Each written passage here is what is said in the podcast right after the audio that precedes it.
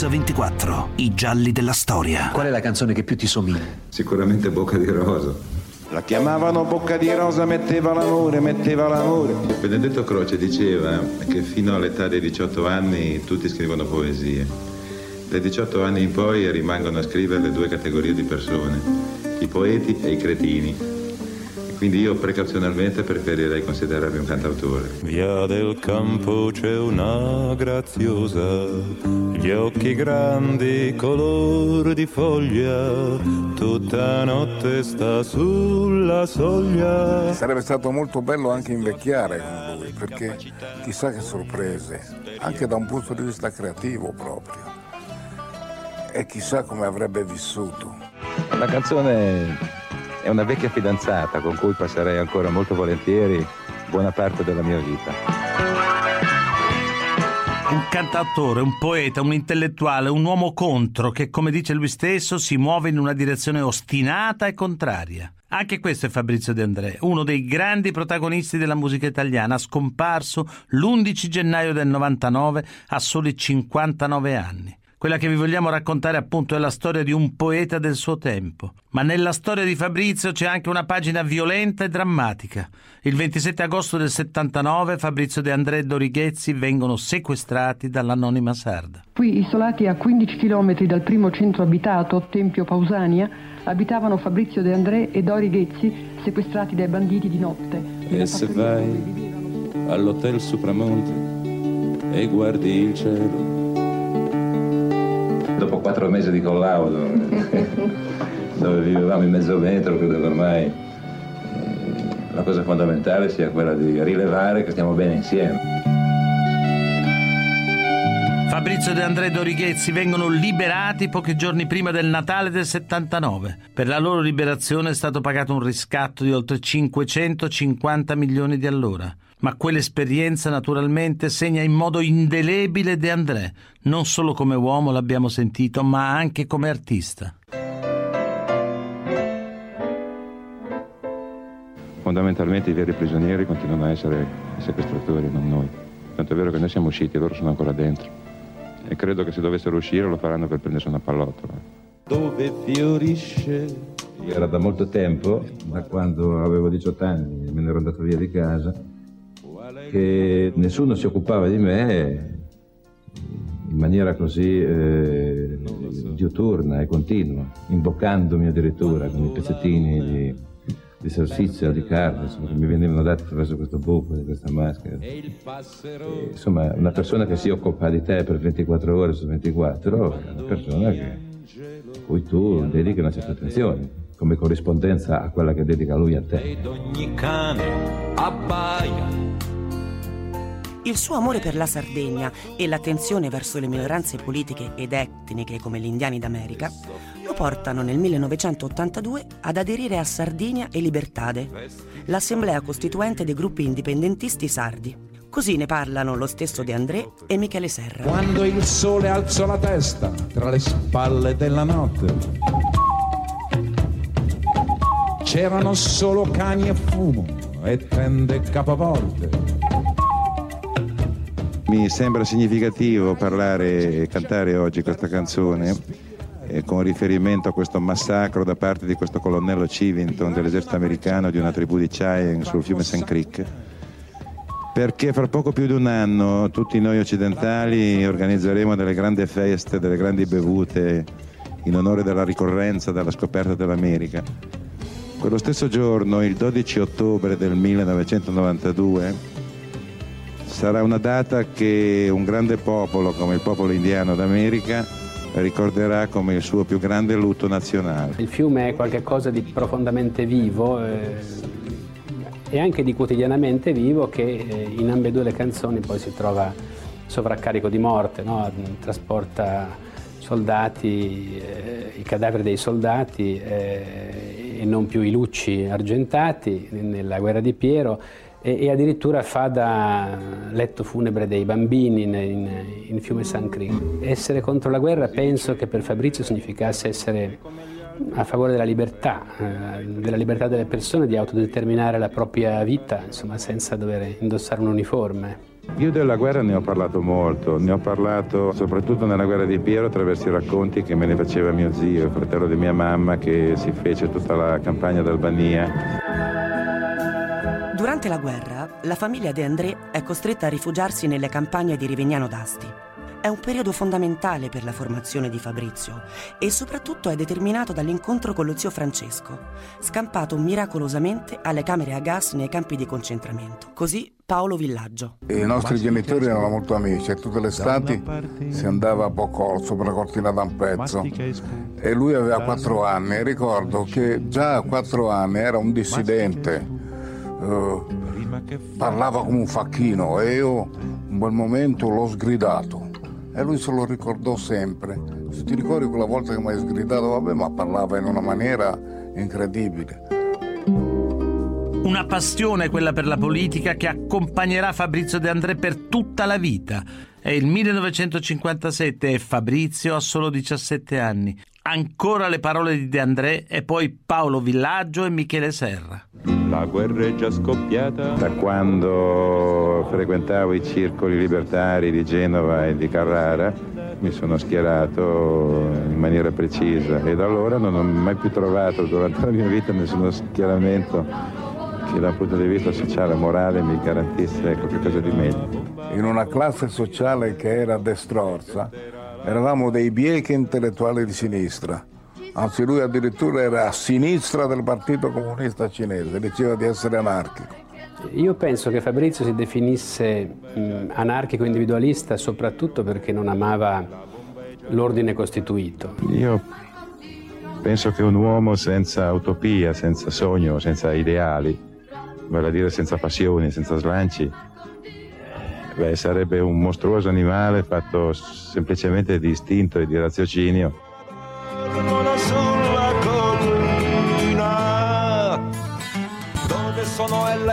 Nel 1971 registra il suo quinto album, Non al denaro, non all'amore né al cielo, ispirato al libro di Edgar Lee Masters.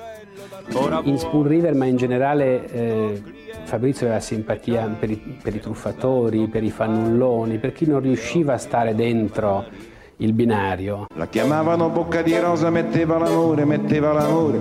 La chiamavano bocca di rosa, metteva l'amore sopra ogni cosa.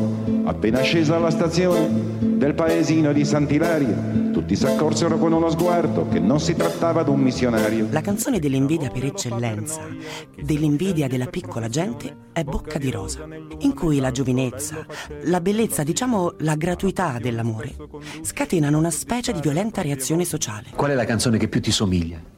Sicuramente Bocca di Rosa. Ecco, ma sicuramente lo scenario da cui attinge De André è proprio la Genova degli anni 60 e 70, dove è cresciuto e si è formato. A raccontarlo è lo stesso Fabrizio in un servizio realizzato da Mix nel 1982 e poi Mauro Pagani. Vengo da Hamburgo, vengo da Francoforte, vengo dalla Sardegna, ma vengo soprattutto da Genova. Genova che ci nasci, ci vivi fino a vent'anni, poi a vent'anni cerca di trovare lavoro e soprattutto quando il tuo lavoro non è quello di fare il giovane di studio da un avvocato oppure da un ingegnere ti rendi conto che è difficile lavorarci. Allora te ne vai e dopo che te ne sei andato cominci a rimpiangere. Quello che no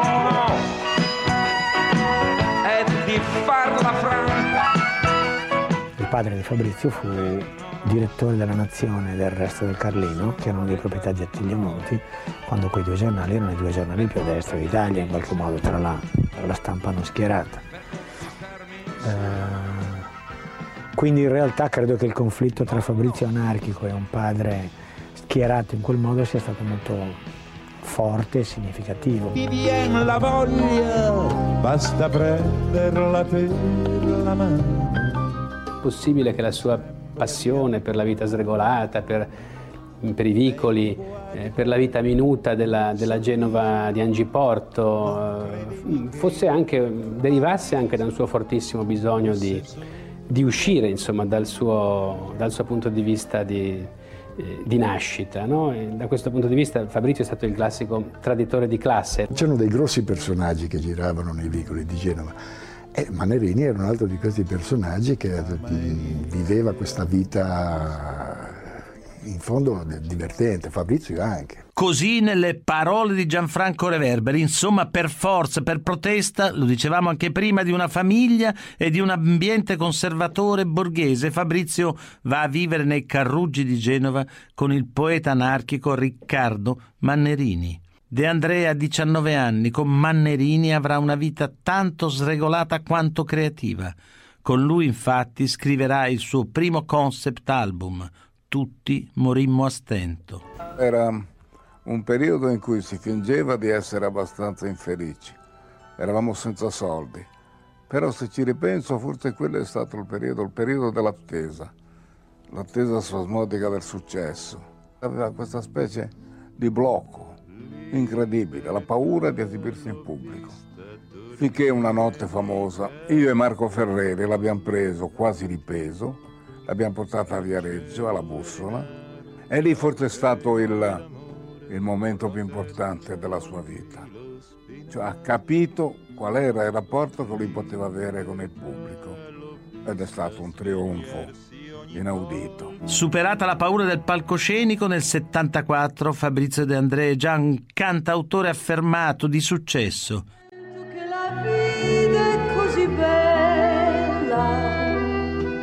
Dal fiume la portò sopra una stella. Io scrivevo già canzoni da circa 7-8 anni, ne avevo fatte già una ventina, però non avevo risultati pratici e quindi avevo quasi deciso di finire gli studi in legge per diventare quello che probabilmente sarei stato, sarei diventato, cioè un pessimo avvocato. E a truccare le carte è intervenuta Mina cantandomi la canzone di Marinella, quindi con i proventi si ha io decisi, mi, mi, mi rincuorai e decisi di continuare a fare il, lo scrittore di canzoni. Carlo Martello è stato scritto nel, nel novembre del 62, nell'attesa c'erano le, sia sua moglie, Pugni, che Maura, mia moglie, erano incinte. La cosa è nata in una maniera curiosa. Lui ha detto, senti che bella questa canzone trovadorica. Papà, papà, papà. E mi ha suggerito, Re Carlo tornava... Io che sono un appassionato di storia sono andato a pescare la battaglia di Poitiers nel 732 e ne abbiamo fatto questa, questa specie di, di cosa abbastanza divertente, paradossale. Re Carlo tornava dalla guerra, lo accoglie la sua terra, cingendolo d'allora. Al sol della calda primavera lampeggia l'armatura del sire vincitore. Sono gli anni di album come La buona novella e Storia di un impiegato. Così raccontano Mauro Pagani e poi lo stesso De André. Non avrai altro Dio all'infuori di me. Spesso mi ha fatto pensare. Genti diverse venute dall'est. Diceva anche in fondo era uguale. Trovo che la buona novella sia un esempio enorme di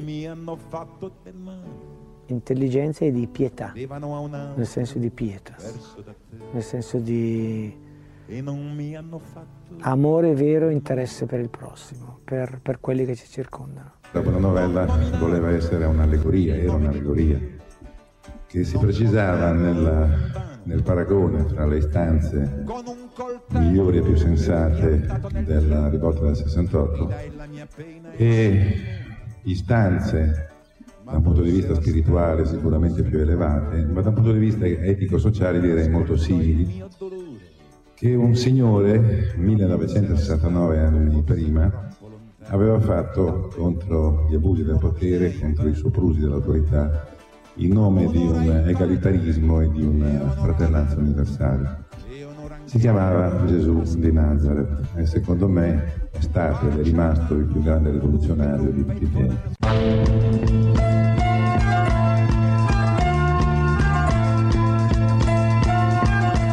Io quando scrivo le canzoni penso essenzialmente a mettere sulla carta quelle che sono le mie esperienze o quello che può essere una lettura filtrata attraverso il mio modo di averla capita, di averla certe volte addirittura immaginata. Anche se il nostro omaggio ha fatto a meno del vostro coraggio. C'era ancora l'idea che le cose potessero cambiare, c'era ancora una sorta di di utopia non, non, non, chiusa. Mentre in Rimini c'è già un'analisi, non dico eh, dalla parte dei perdenti, però c'è già un'analisi un, un po' più disincantata per certi aspetti.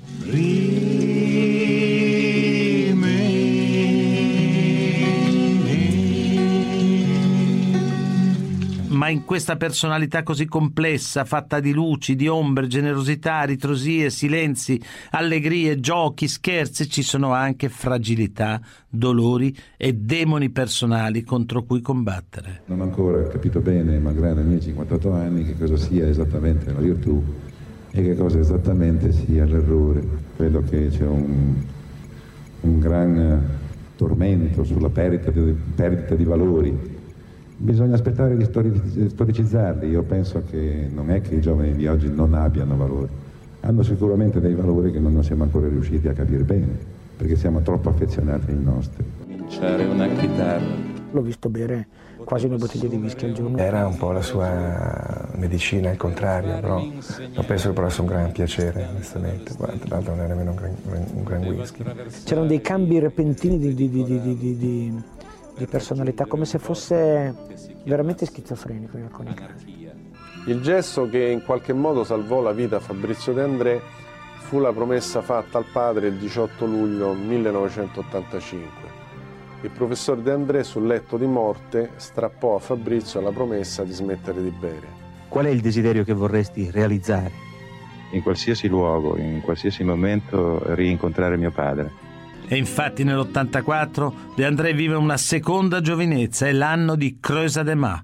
Così raccontano Mauro Pagani, De André e poi Ivano Fossati.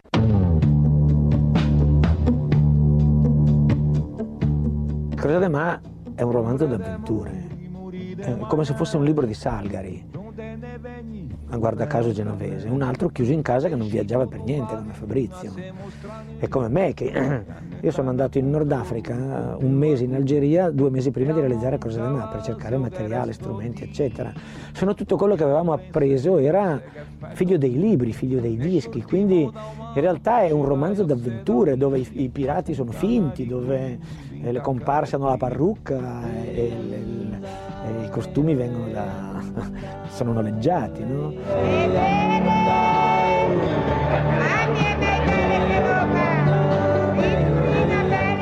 Un campionario umano che bisogna andarsi a cercare nella monnezza, come dicono a Roma, o in turimentà, come si usa dire a Genova, insomma nella spazzatura.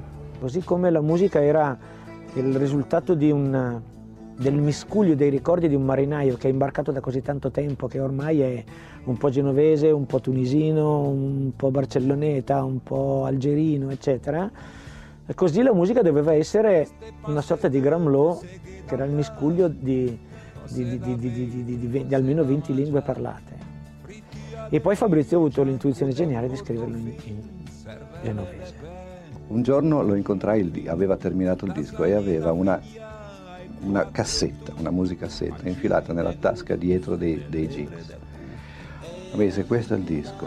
Salimmo insieme in un ufficio della mia casa discografica, cioè il primo posto dove ci potesse essere un, un impianto per ascoltarlo.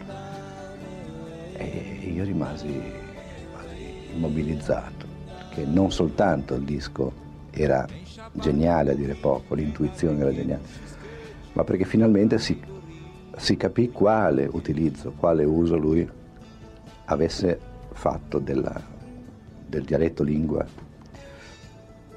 che io consideravo così poco poetico, invece nascondeva questa forza, questa potenzialità.